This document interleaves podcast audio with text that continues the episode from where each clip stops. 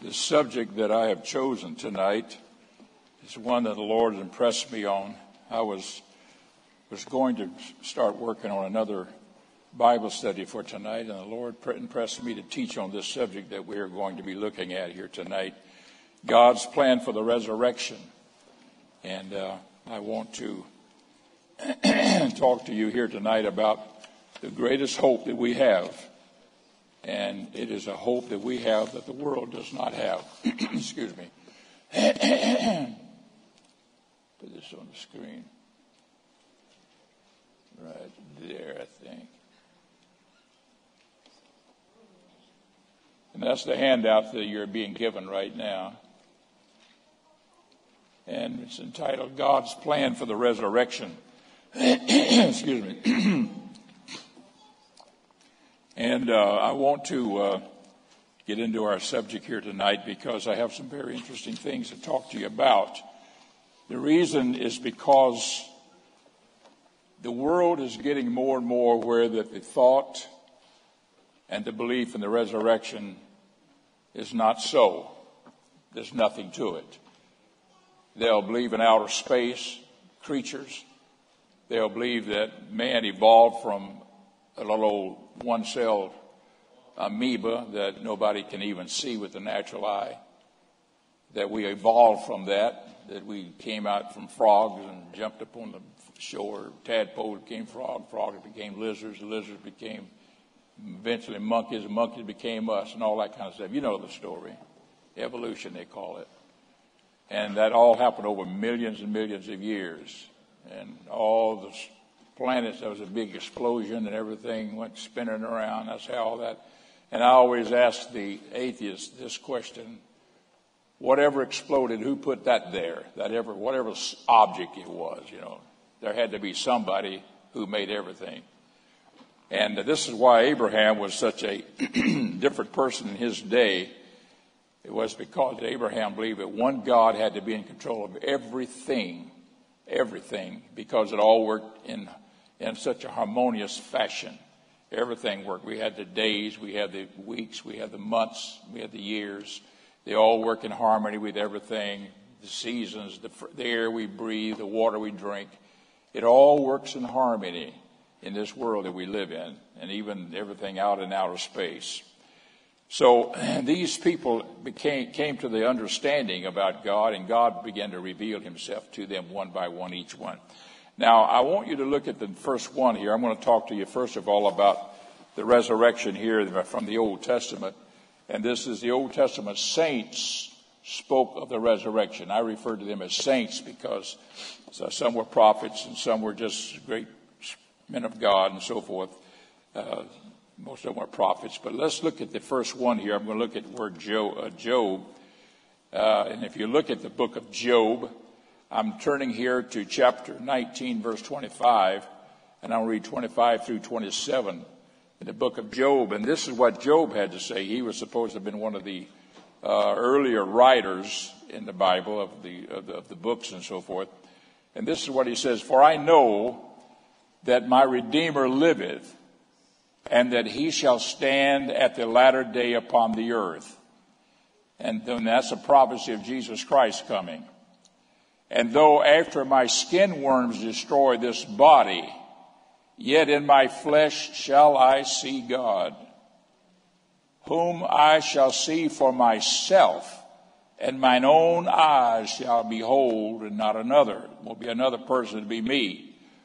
Though my reins be consumed within me, the reins is the inner, innermost being of yourself. Though they will be consumed, yet I will see the Lord in, the, in my flesh or in my body, and I'm going to behold him. So he believed in the resurrection. Now I'm going to go to uh, the part B here on the next one down. I'm going to move very quickly here. Abraham.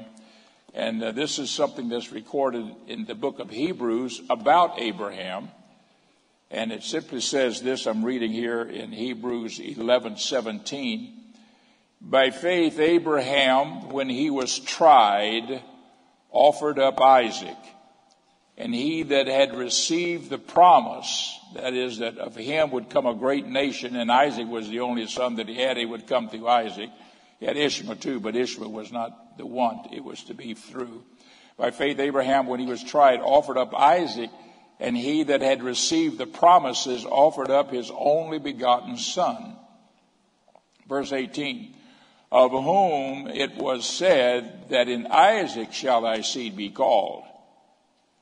Accounting, here's why he was willing to do so. Verse 19, accounting that God was able to raise him up even from the dead, from whence also he received him in a figure. So Abraham was willing to do what God had asked him to do, that is to take the life of his only son as an offering to the Lord, because he said God is able to raise him up again. And I know God will do that. And he had no question that God was the author and he was the one who would bring forth the dead back to life again. This is why Abraham had the faith that he did. I'm going to move on a little further here, uh, talk to you about uh, David. David in the book of Psalm, in the book of Psalms. I'm reading here in, in uh, part, this is C here in your notes. David, Psalm 17, 15. And it says, As for me, I will behold thy face in righteousness. I shall be satisfied when I awake with thy likeness. When I awake with thy likeness. And he was talking about him dying here, and he was going to awake. If I were to back it up into chapter 16 and, and verse 10, it's not in your notes there, but it says, For thou wilt not leave my soul in hell or in Sheol, which it means the grave neither wilt thou suffer thine Holy One to see corruption. So these are all scriptures here letting us know that these men of old believed in the resurrection. And then one other scripture here I'll give you from Daniel that this was the angel Michael, or Gabriel rather, speaking to Daniel in Daniel chapter 12 and in verses 2 and 3. Daniel 12 and 2 and 3 here. I'm just giving you where that in the Old Testament these uh, great men of God had an understanding of the resurrection. They didn't know when it would come. They didn't know how it would come. They didn't know all about the details of it, but they believed in it. And they knew that God was not just a God of this life only, but he was a God of the life after this life, and there would be a resurrection. I'm going to read here 12 and 2. And many of them that sleep in the dust of the earth shall awake some to everlasting life, and some to shame and everlasting contempt. And they that be wise shall shine as the brightness of the firmament, and they that turn many to righteousness as the stars forever and ever. So here, my, uh, Gabriel is telling Daniel that there's going to be a resurrection at the end one day, and it's written here in the book of Daniel. So I've given you all of this to show you here that it was not an unusual thing for those people of the Old Testament to understand and believe in the resurrection that God had promised them. Praise God. Uh, there are many wonderful truths in the Word of God, and God has revealed them unto His church that we might understand things that seem impossible with man is not possible is not impossible with God. It is possible with the Lord, and God will do what He said He will do. Now, I've got a lot of scriptures here to show you. The reason for it is because we substantiate it with the Word of God. And there is a spirit of an element in the world today, folks, that does not believe in the resurrection. And number two, they make fun of it or they make a mockery of it. And I'm just going to mention that in passing and I'm going to move on my way. Look at, uh, look at number two here. Paul spoke extensively about the resurrection. This is right here. And I want you to go with me to 1 Corinthians chapter 15.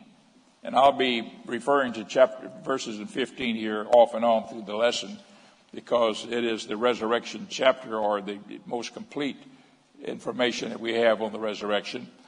And I'm going to show you what Paul has to say. Listen to me very carefully. Look in 15:12. Now, if Christ be preached that he rose from the dead, how say some among you that there is no resurrection of the dead? Now, even in Paul's time in that early church, there was some of them who said there was no resurrection of the dead. There is none. And Paul just got through explaining in the earlier part of that 15th chapter about how that Jesus rose from the dead and who he appeared to and how that he appeared to this one and that one and this one and that one and 12 and then finally to 500 brethren at one time in Galilee. All these people were witnesses that Jesus had risen from the dead. So therefore, there is a resurrection. So Paul is rebuking those who would say there is no resurrection. Now, if Christ be preached, I'm going to read the 12th verse again. If Christ be preached that he rose from the dead, how say some among you that there is no resurrection of the dead? And verse 13, but if there is no, res- if there be no resurrection of the dead, then Christ is not risen. And if Christ be not risen, then is our preaching vain, and your faith is also vain. And he's trying to say nothing matters if there is no resurrection of the dead. Uh, let me say a word here, and I, I'm cautious to say it because I don't want to leave the impression that I bash other denominations, religions, or faiths, or whatever it might be. But among the Jehovah Witnesses, they do not believe in the resurrection. I don't know if you know that or not. And they won't say that very much, but they're sort of well until you really get into their beliefs. And we've got several people in this church that one time were in the Jehovah Witness, or they spent a time there. I say several, maybe I don't know how many. I know of some. And uh, you, of course, vouch for this. And I have discussed this. I've debated with the Jehovah Witnesses. But the Jehovah Witnesses do not believe in the resurrection. When it comes time in Easter, when Easter rolls around, they put all their emphasis on Friday. That is the crucifixion. They've emphasized the crucifixion. He died for our sins. He died on the cross. He died on the cross. It was terrible. It was horrible. And all of that. But they do not believe that he rose from the dead. That is, the body that was put in the tomb actually rose from the dead. They don't believe that. Everything.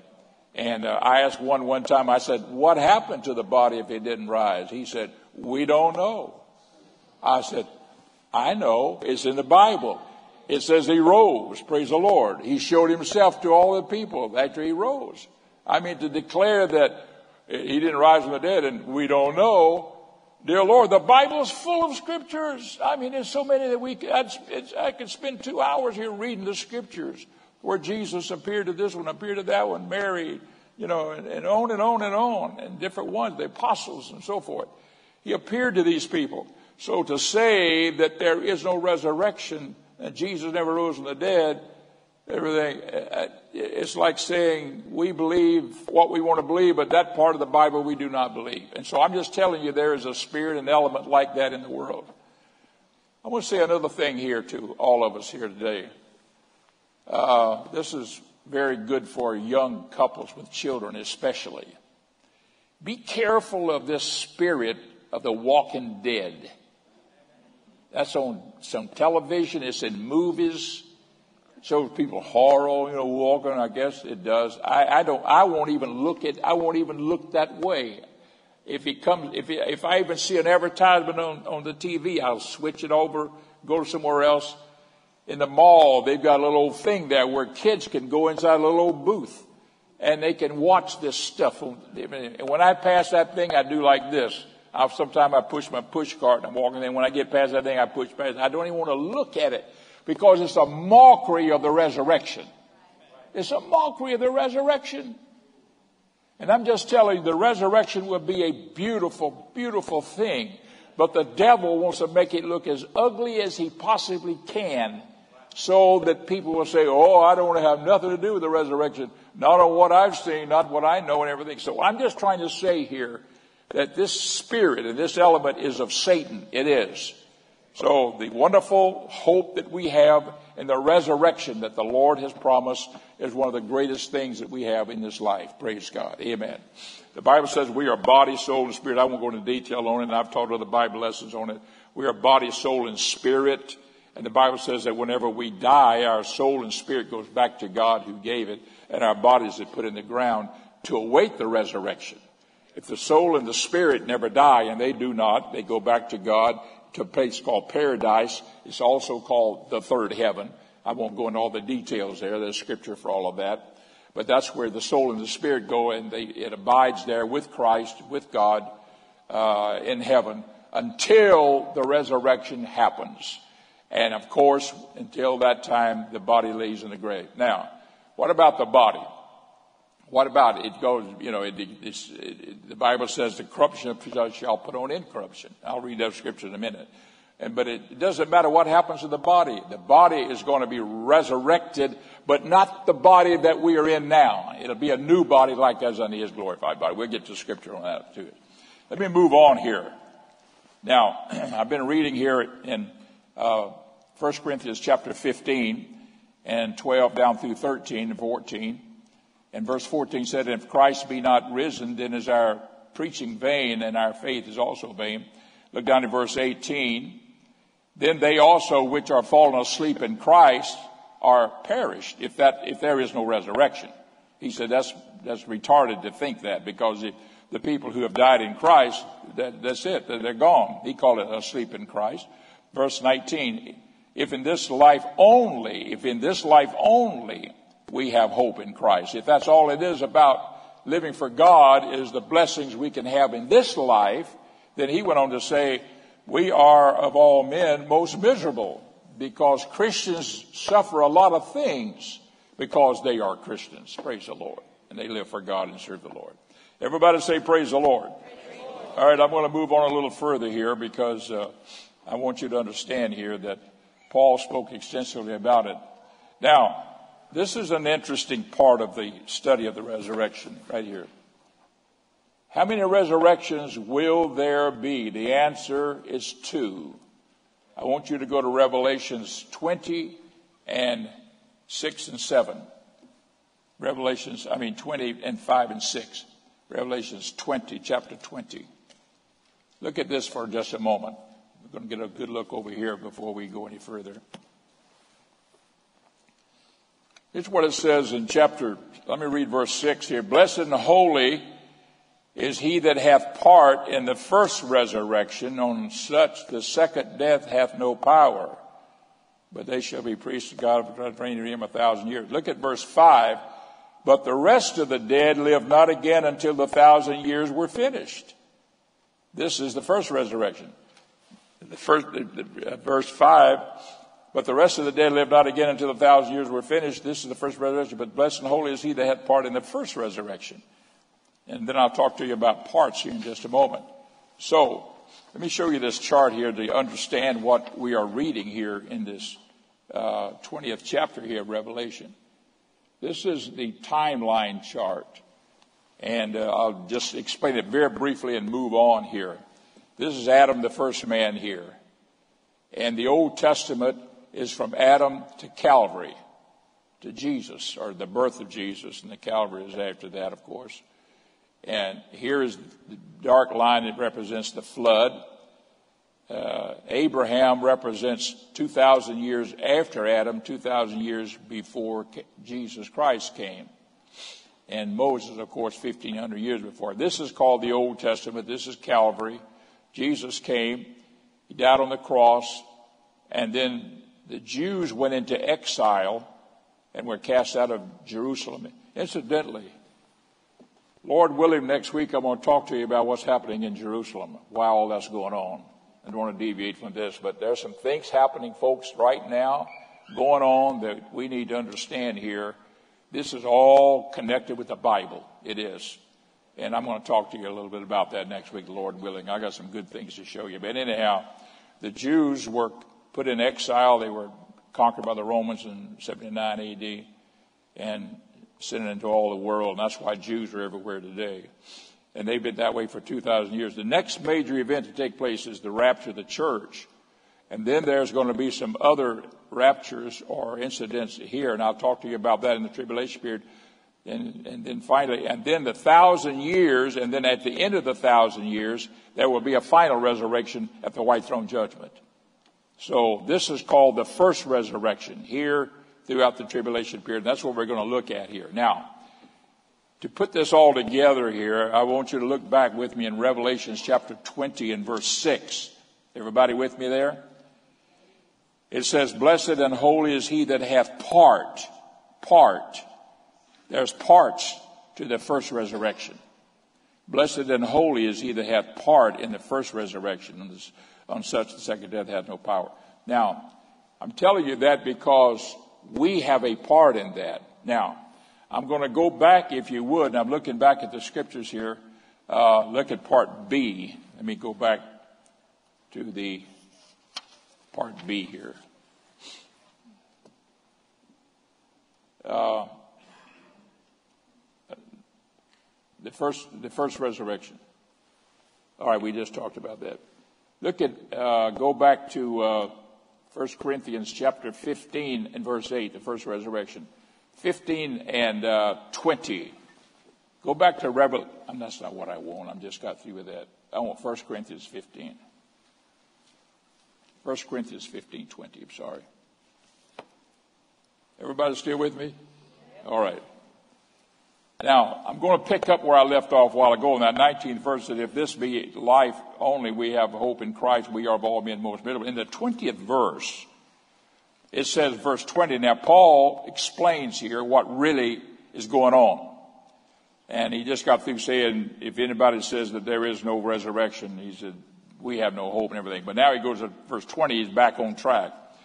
But now is Christ risen from the dead? Yeah, he is. Yes, we know that. And then he explains all the people he's appeared to here over here in the first part of this 15th chapter. But now is Christ risen from the dead and become the first fruits of them that slept. He's the number one, the first part of the first resurrection. Verse 21. For since by man came death by man, that's through Adam, came also the resurrection of the dead. That's through Jesus Christ.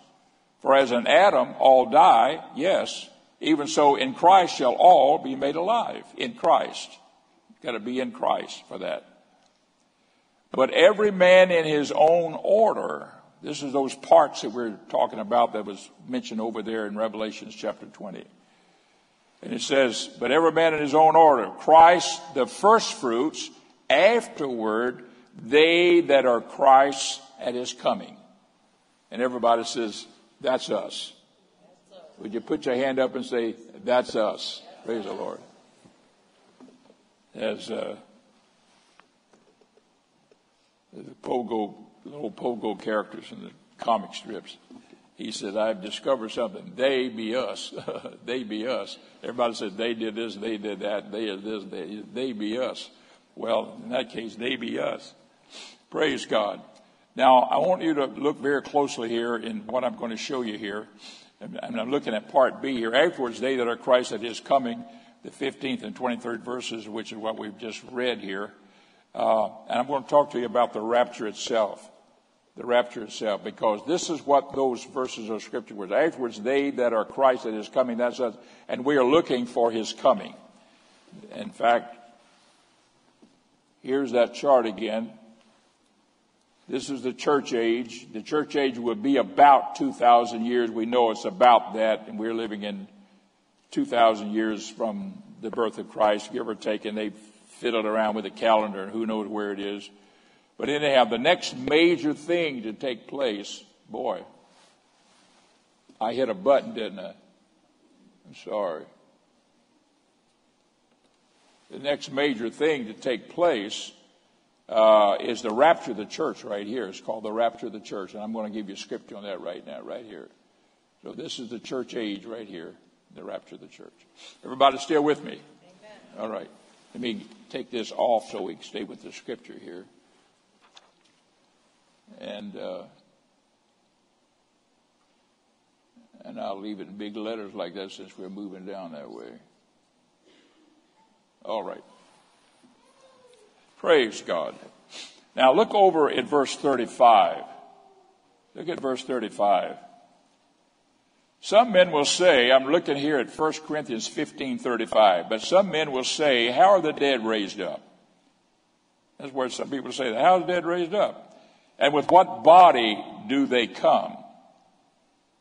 And then verse, this is Paul talking, verse 36, thou fool, that which thou sowest is not quickened except to die. And he's talking now about planting something. If you sow something, you've got to put it in the ground. It's got to die before it can come forth a new body. So Paul is liking the resurrection after sowing seeds in the ground. He likes it, like, likens it unto that. So I'm going to read 36 and go on to 37. Thou food, that which thou sowest is not quick except to die. Verse 37. And that which thou sowest, thou sowest not that body that shall be, but bear grain, it may by chance of wheat or of some other grain. But verse 38, but God giveth it a body as it hath pleased him, and to every seed his own body. Let me explain what, what this is all saying here in essence. If you take a grain of corn, you plant it in the ground, and it comes forth out of the ground, it doesn't grow up a big grain of corn, does it?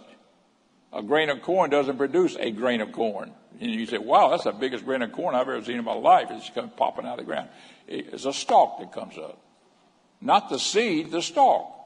Leaves on it. And then on that will be little sprouts. And then finally, there will be ears of corn. And on the ears of corn are little grains of corn. You understand what I'm saying? So he's saying it's not what you put in the ground that comes forth. It is something different that comes forth. So is the resurrection. Praise the Lord. So he says it's not what you put in, it's, it's what will come from, from that. And uh, then he goes on to say this. Uh, I'm reading here in verse 42, 42 of that same 15th chapter of 1 Corinthians. So also is the resurrection of the dead. It is sown in corruption, it is raised in incorruption. In other words, it's not the same thing that's sown. It is sown in dishonor, it is raised in glory. It is sown in weakness, it is raised in power. In other words, sown means the body of the dead, the saint of God dies, their body is put in the grave, and it is just a body. But now it's, it's going to be raised in power. Look at 44. It is sown a natural body, it is raised a spiritual body. There is a natural body, there is a spiritual body. And then finally down in verse 49, and as we have borne the image of the earthly, that is like Adam, as we have borne this earthly body, we shall also bear the image of the heavenly. Praise the Lord. Now, folks, that's the hope that we have who know God, walk with God. Amen. Repented of your sins, been baptized in Jesus' name, and filled with the Spirit, and you walk with God in holiness and in truth and righteousness. Amen. Now, Here's what he says about the rapture now. We're talking about the coming of the Lord and the hope that we have in the Lord coming back. And uh, afterwards, the Lord at his coming. Look in verse 51. I'm still in that 1 Corinthians chapter 15. As I mentioned earlier, the 15th chapter of 1 Corinthians is the resurrection chapter. I mean, it's almost totally given to the subject of the resurrection. And look at that 51st verse. Behold, I show you a mystery. We shall not all sleep. Everybody's not going to die. But we shall all be changed. In other words, there's going to be some that will die and then they will be changed at the rapture or the coming of the Lord. There'll be some, though, that will not die because we'll live to the coming of the Lord. Verse 52, in a moment, in the twinkling of an eye. Now, how fast is that? I mean, that's pretty fast. In a moment, in the twinkling of an eye, at the last trump. Excuse me. For the trumpet shall sound, and the dead shall be raised incorruptible, and we shall be changed. That is, we who are alive. For this corruptible must put on incorruption, and this mortal must put on immortality. So when this corruption shall I put on incorruption, and this mortal shall I put on immortality, then shall be brought to pass the saying that is written, Death is swallowed up in victory. O death, where is thy sting? O grave, where is thy victory? So Paul sort of wraps it up, amen, with the wonderful hope that we all have here in, in quoting this scripture about a description here of the rapture itself, coming of the Lord, how the dead in Christ will rise first. Now, Paul also talks about that in 1 Thessalonians. So I'm going to have you go with me, if you would, to 1 Thessalonians chapter 4. And I know this is old hat to some of us, but you know what? Uh, it's good. Everybody say it's good. Amen. it's the Word of God, right? 1 Corinthians chapter 4 and 13. I'll tie all this together in a few moments some more, some more things here I'm going to talk to you about. 413. But I would not have you to be ignorant, brethren, concerning them which are asleep, that ye sorrow not, even as others which have no hope. Notice here he refers to the dead as those who are asleep. In other words, they're asleep in Christ. Verse 14. For if we believe that Jesus died and rose again, even so them also which sleep in Jesus, he uses that word again, will God bring with him. In other words, he's, they're going to, right, this is how that all will happen. Verse 15. For this we say unto you by the word of the Lord, that we which are alive and remain unto the coming of the Lord shall not pre-event. I know we have, we would pronounce that prevent, but it means pre-event. Will not happen before. We which are alive, this is the old English style of writing, prevent and pre-event were spelled the same way. We would do a, pre, a hyphen, pre, P-R-E dash event. And they, they didn't do it that way back then with the translation of the King James Version, and remain until the coming of the Lord shall not pre-event them which are asleep. That is, those who are dead. We'll, in other words, our rapture will not happen before their rapture or resurrection.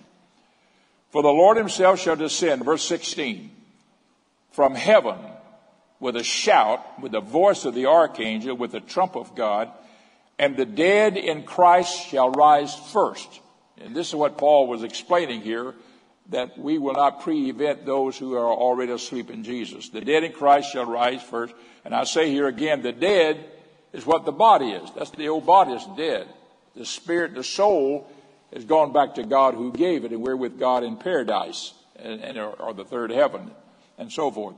So the body rises. God and the, the dead in Christ shall rise first. Then we which are alive and remain shall be caught up together with them in the clouds to meet the Lord in the air, and so, that is, with the Lord in heaven, up there, and so shall we ever be with the Lord. Wherefore, comfort one another with these words. The words comfort one another because once in a while we need to hear again that one day the Lord's coming back for his people. Praise the Lord. Amen. And you know what? I'd be happy if he came tomorrow. I'd be happy, praise the Lord, if he came right away, praise the Lord, and we all just rose, you know. You don't, we don't know when the Lord's coming. Nobody knows He's coming. I'll talk to you a minute about that too. But let me just say this, that God has a great and a wonderful and an awesome promise for His people. And folks, if you have started out walking with God and you have repented of your sins and you've been baptized in Jesus' name and you're baptized with His Spirit, you need His Spirit incidentally in us to make us holy. We can't make ourselves holy. The Spirit of God makes us holy. The Bible says holy men of old spake as they were moved on by the Holy Ghost. That's the old prophets. They're going to be in the rapture too. Not just the prophets, but others that are holy. The holy people of old in the Old Testament. And uh, the Bible says that many shall come from the east and west and shall sit down with Abraham, Isaac, and Jacob. That means that they are going to be in the rapture. We're going to be in the rapture. We'll sit down at the marriage supper of the Lamb with, with, uh, with the people of of, of, of Israel, the Old Testament, who are holy, not just righteous, but holy. I won't go any further into that. But let me just say this here to, for all of us here tonight. We have a hope that is the greatest hope that's ever been given to mankind. Don't lose it. Don't let it slip through your hands. Don't mess around with the world in these last days that we're living. I, I, I would like to, I wish the whole church could hear what I'm saying. Don't play around with things out there. It's not worth it. There is too much that God has already prepared and has for us. Eye has not seen, ear has not heard, neither hath it entered into the hearts of man what God hath prepared for them that love him. Praise the Lord. You know, there's things about this world that's beautiful, right? I mean, it is. You can look at certain things that are beautiful. I mean, you can look at the mountains, they're beautiful. You can look at lakes, they're beautiful. Look at the trees, sometimes they're beautiful. Look at the flowers, they're beautiful. I mean, all of God's creation. Folks, if God can make beautiful things on this earth, so beautiful and magnificent and awesome, how much more so will heaven be? How much more so will heaven be? So I don't know all about it, but I just know that eye hasn't seen, ears and heard. We have, and it hasn't entered into our hearts what God hath prepared for them that love Him. Let me move on here. God bless you. Praise the Lord. So the Lord is coming back for His church, and uh, the Bible tells us even. I'm going to go to uh, I just got through reading here in part one here, the rapture, 1 Corinthians 15 and 1 Thessalonians 4, which, which describes it very thoroughly. And then in part two here, Jesus promised he would return for us. Jesus promised it. And I'm going to refer to some scriptures there. John 14, 1.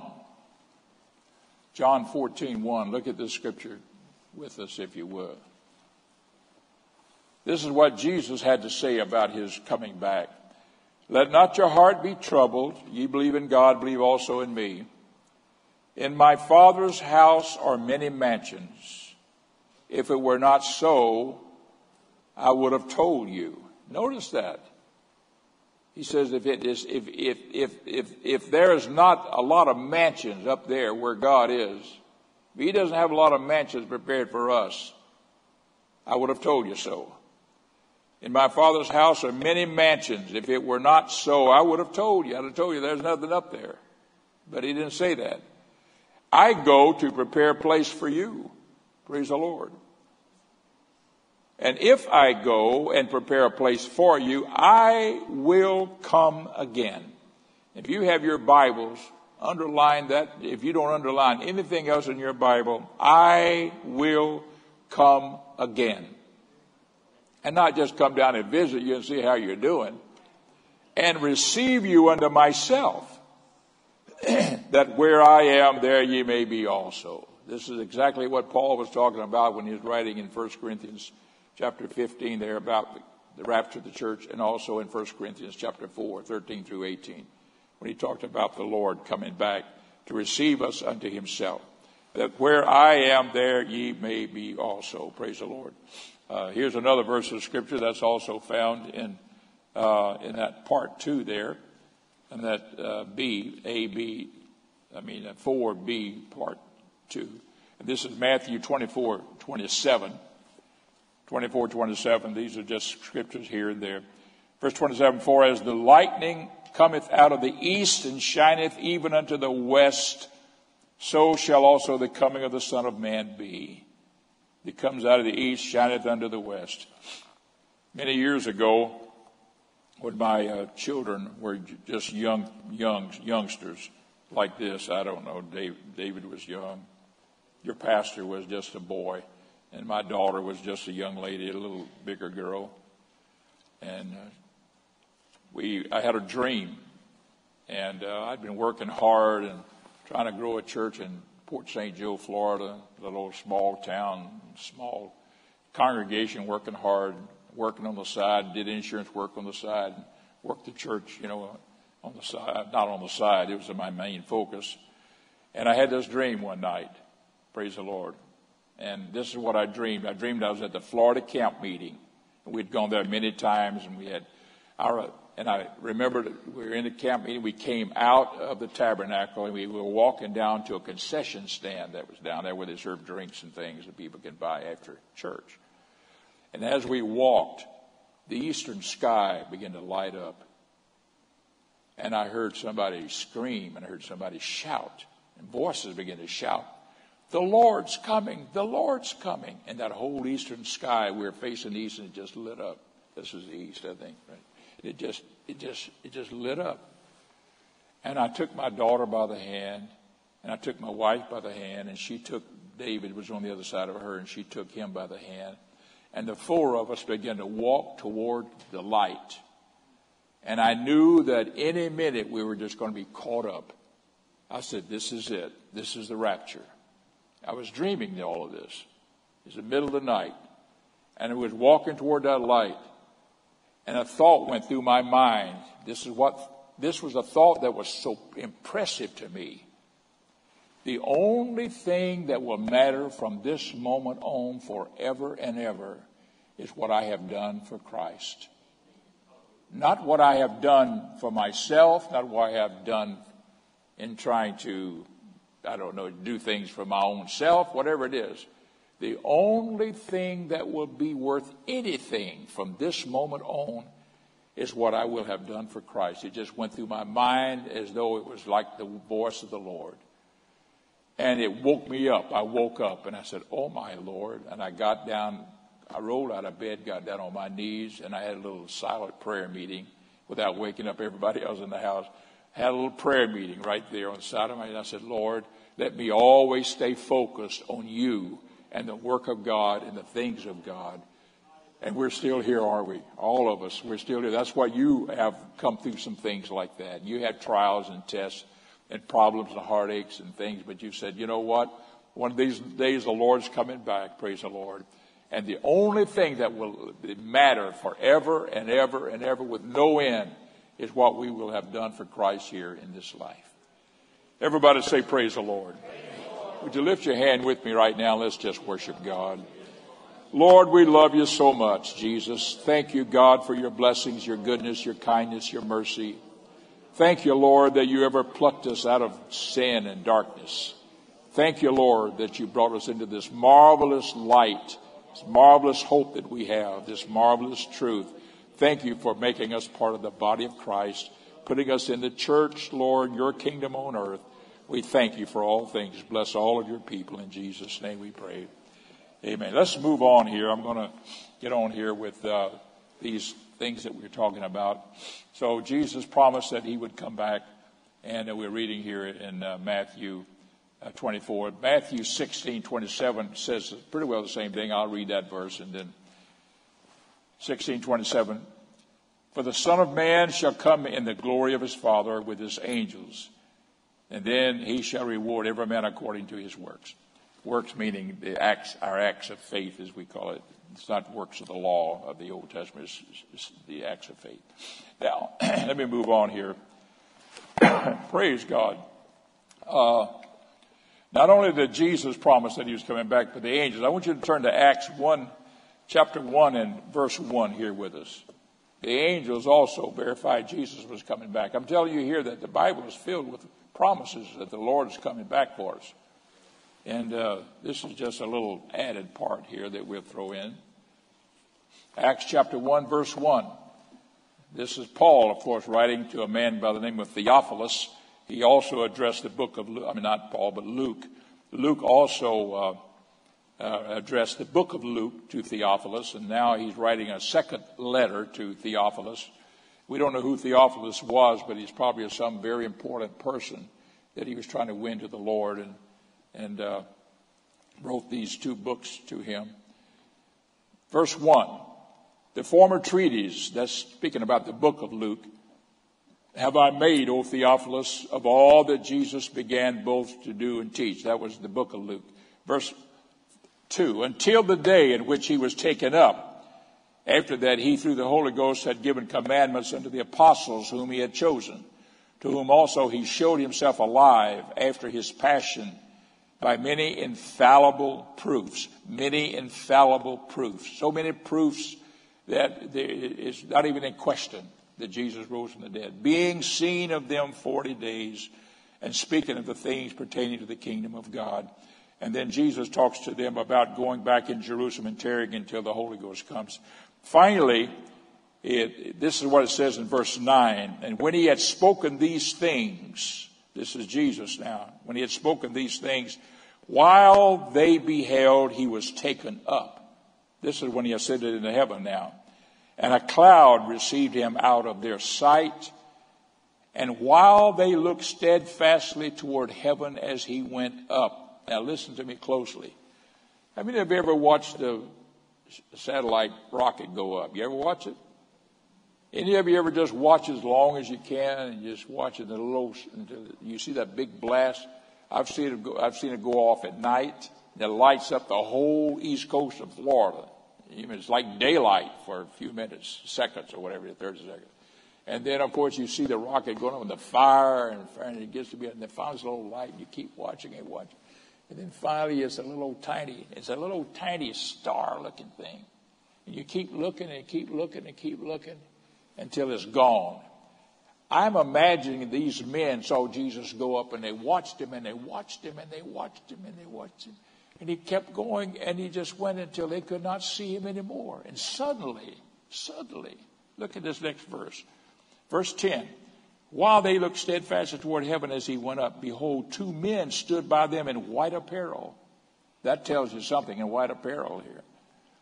Which also said, Ye men of Galilee, why stand ye gazing up into heaven? If nobody understands that these were two angels that just appeared next to them all of a sudden. Ye men of Galilee, why stand ye gazing up into the heavens? This same Jesus which is taken up from you into heaven shall so come in like manner as ye have seen him go into heaven. So praise the Lord. One day Jesus is coming back for his people. Thank God. We have a great hope and a wonderful hope in the Lord. I'll move on here. This is number three here. Uh, that the angels were promised him and also. Now, let me go kind of four here. This is interesting. What kind of body will we have in the resurrection? Everybody ready for this? Go to First John. First John. And this is chapter 3, verse 2. First John 3, 2. And I am watching my time very closely here. It says, Beloved, now are we the sons of God, and it doth not yet appear what we shall be.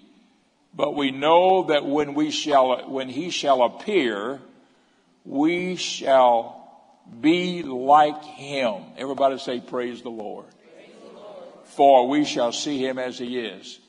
Now, when Paul was going to Damascus to bring persecution against the Christians and Jesus appeared to him, the Bible says that Jesus was brighter than the noonday sun and his glorified body appeared unto Paul. Paul was blinded for three days from the glory and the brightness of the Lord's appearance to him. And the Lord appeared to him. And of course, he, he was saved, converted, and, and, and turned his life to God and so forth. But the point I'm bringing out is that Jesus appeared bright. So in his glory, now when he was on earth in his resurrected state, they could look upon him. But when he went up into heaven, he had a glorified body, and it was a glorious body. Now the Bible here says that we do not know how we shall appear, but we shall, we shall but but we shall be like him, for we shall see him as he is. And if you're going to look on Christ, you're going to have a body like us, his glorified body.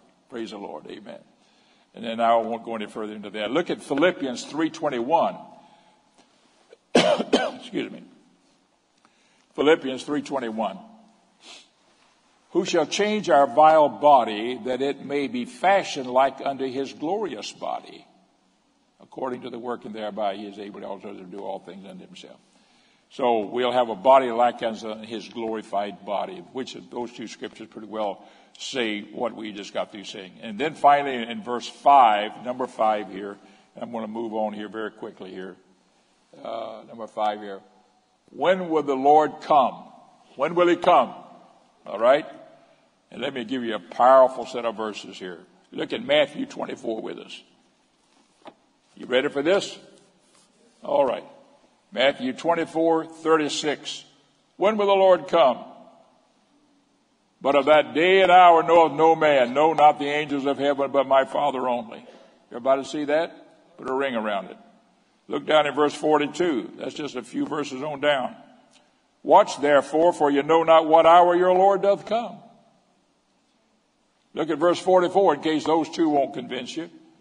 Therefore be ye also ready, for in such an hour as ye think not, the Son of Man cometh. Okay? Oh, well, let's have another one. Verse 50. The Lord of that servant, he's referring to, to, to an illustration he just gave here. The Lord of thy servant shall come in a day when he looketh not for him, and in an hour that he is not aware of. What he's saying here, in essence, in four different scriptures, is that the Lord will just come when nobody's expecting him, when you're least expecting it, when you don't even know it. You know, look at verse, uh, look at chapter 25. This is the next chapter in Matthew and verse 13. Watch therefore, for you know not whether you know, you know neither the day nor the hour wherein the Son of Man cometh. So here's five verses right here, right here together, just in one little place in the Bible that says nobody knoweth the hour of the day.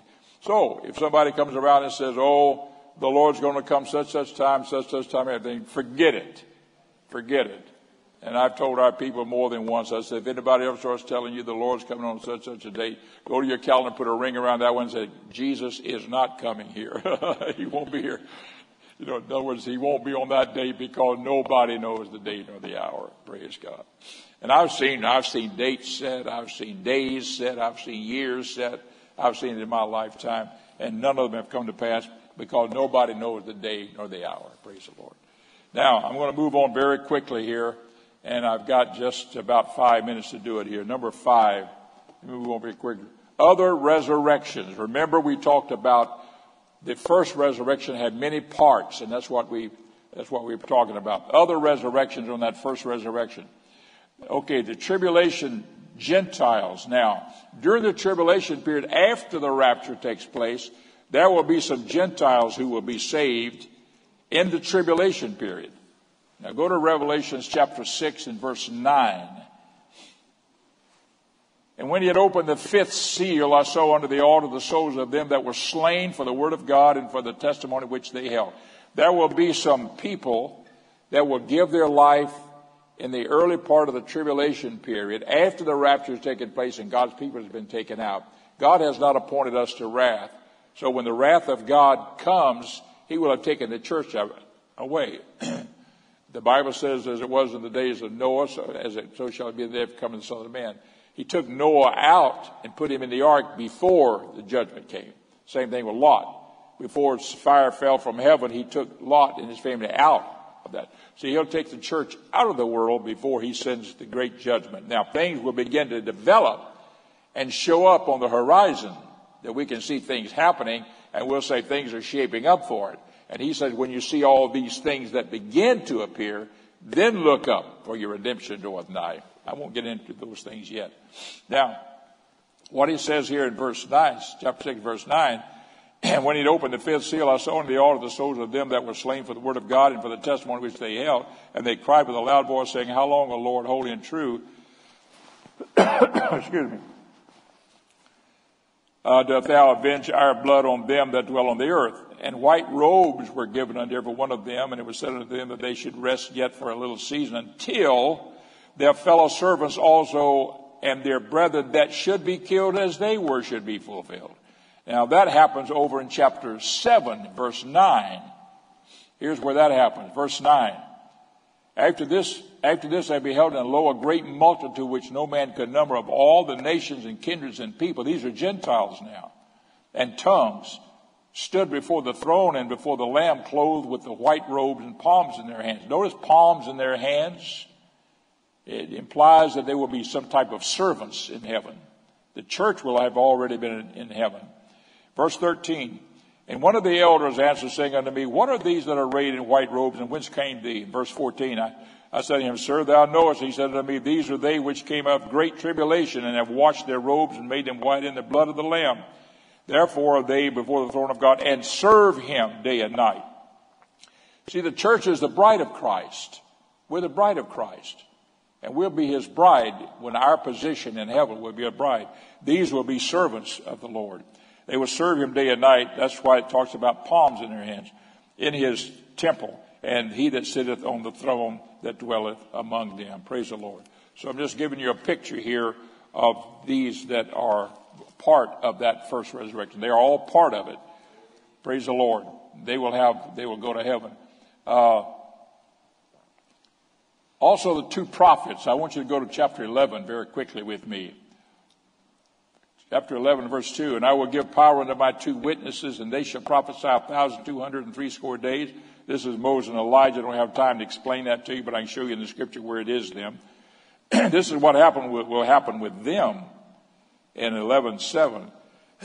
when they shall have finished their testimony, this is during the this is during the tribulation period now, and God is turning back to the Jews, and He uses the prophets to turn Israel back to Him and tell them that Jesus Christ was your Messiah. And they will begin to. And I could go to the 12th chapter of, of Zechariah and show you all that in the scripture. We don't have time for that. But anyhow, it's all there. It says, And when they shall have finished their testimony, the beast and the, that ascended out of the bottomless pit shall make war against them and shall come, overcome them and kill them. And their dead bodies shall lie in the streets of the great city, which spiritually is called Sodom and Gomorrah, where also our Lord was crucified which is Jerusalem. And they of the people and kindreds and tongues and nations shall see their dead bodies. That's the Gentiles. Now look upon these Jews, these two Jewish prophets, three days and a half, and shall not suffer their dead bodies to be put in graves. Now, on the tenth day, the tenth verse rather, and they that dwell upon the earth shall rejoice over them and make merry and shall send gifts one to another because these two prophets tormented them that came on the earth. Verse 11. And after three score and a half days and a half, the Spirit of life of God entered into them, and they stood upon their feet. And great fear fell upon all them that saw them. And they, that is the two prophets, heard a great voice from heaven saying unto them, Come up hither. And they ascended up to heaven in a cloud, and their enemies beheld them. So there's Jesus, the first fruits. Then there is the church, the rapture of the church. And then there is the tribulation, Gentile saints. And then there is these, uh, these two prophets. And then I'm going to close with this and I'll wind this up. This is uh, over in uh, chapter, for a little farther over, it describes the Jews that are slain by the Antichrist. There's two or three places. I won't read those scriptures. They're in your notes there. Where they are killed and they're slain. And finally, the Bible talks about their resurrection. And I'm going to jump to chapter 20 and verse 4 real quick here. And I saw thrones, and they that sat upon them, and judgment was given unto them. And I saw the souls of them that were beheaded for the witness of Jesus. This is the Jews now. And for the word of God, and which had not worshipped the beast, neither his image, neither had received his mark upon their foreheads or in their hands, and they lived and reigned with Christ a thousand years. And then it goes on to say here, but the rest of the dead live not again till the thousand years were finished. this is the first resurrection. And blessed and holy is he that part of the first resurrection. And then finally, I'm just going to refer to this and move on because our time is gone here now. looking at this chart here. The rest of the dead live not until the thousand years were finished. And then that was a white throne judgment. At the white throne judgment, then all the dead come forth. And in your notes there, there are scriptures that bear it out, and it talks about it extensively here. I won't have time to read it, but uh, talks about the rest of the dead live not again until the thousand years, uh, the white throne judgment here. And this is where the righteous and the wicked come up together. This is recorded in Revelation chapter 20 verses 11 through 15 extensively. And then also in John 5, Jesus referred to that same event, 5, 38, 39. So you've got great set of notes there. God love you. Folks, things are starting to happen. And there's a gas shortage that's creeping up on us a little bit here. I don't know how serious that's going to get. And there is this situation that is happening in Palestine. And by the Lord's help, uh, I'm going to try to give you some information on that next week. We're going to talk a little bit about what some things that are happening in the world today. And it's a sign that the Lord's coming is very close. Walk with God, love Jesus with all your heart, be in every church service you can. Pray, praise the Lord, seek the Lord, and one of these days we'll hear the trumpet sound. Shall we stand together and give God the praise and the glory? God bless you. You are a great class. We love you. Jesus, thank you for your blessings. Thank you for your goodness. Thank you, Lord, for this wonderful group of people that love your name, who have chosen to walk with you and serve you. Thank you, Lord, for the hope that you give us. Thank you for your grace. Thank you for the faith that you give us as a response to your grace. God, thank you, Jesus, for your love. Thank you for the word of God. And Lord, thank you for your wonderful spirit. In Jesus' name we pray. Amen.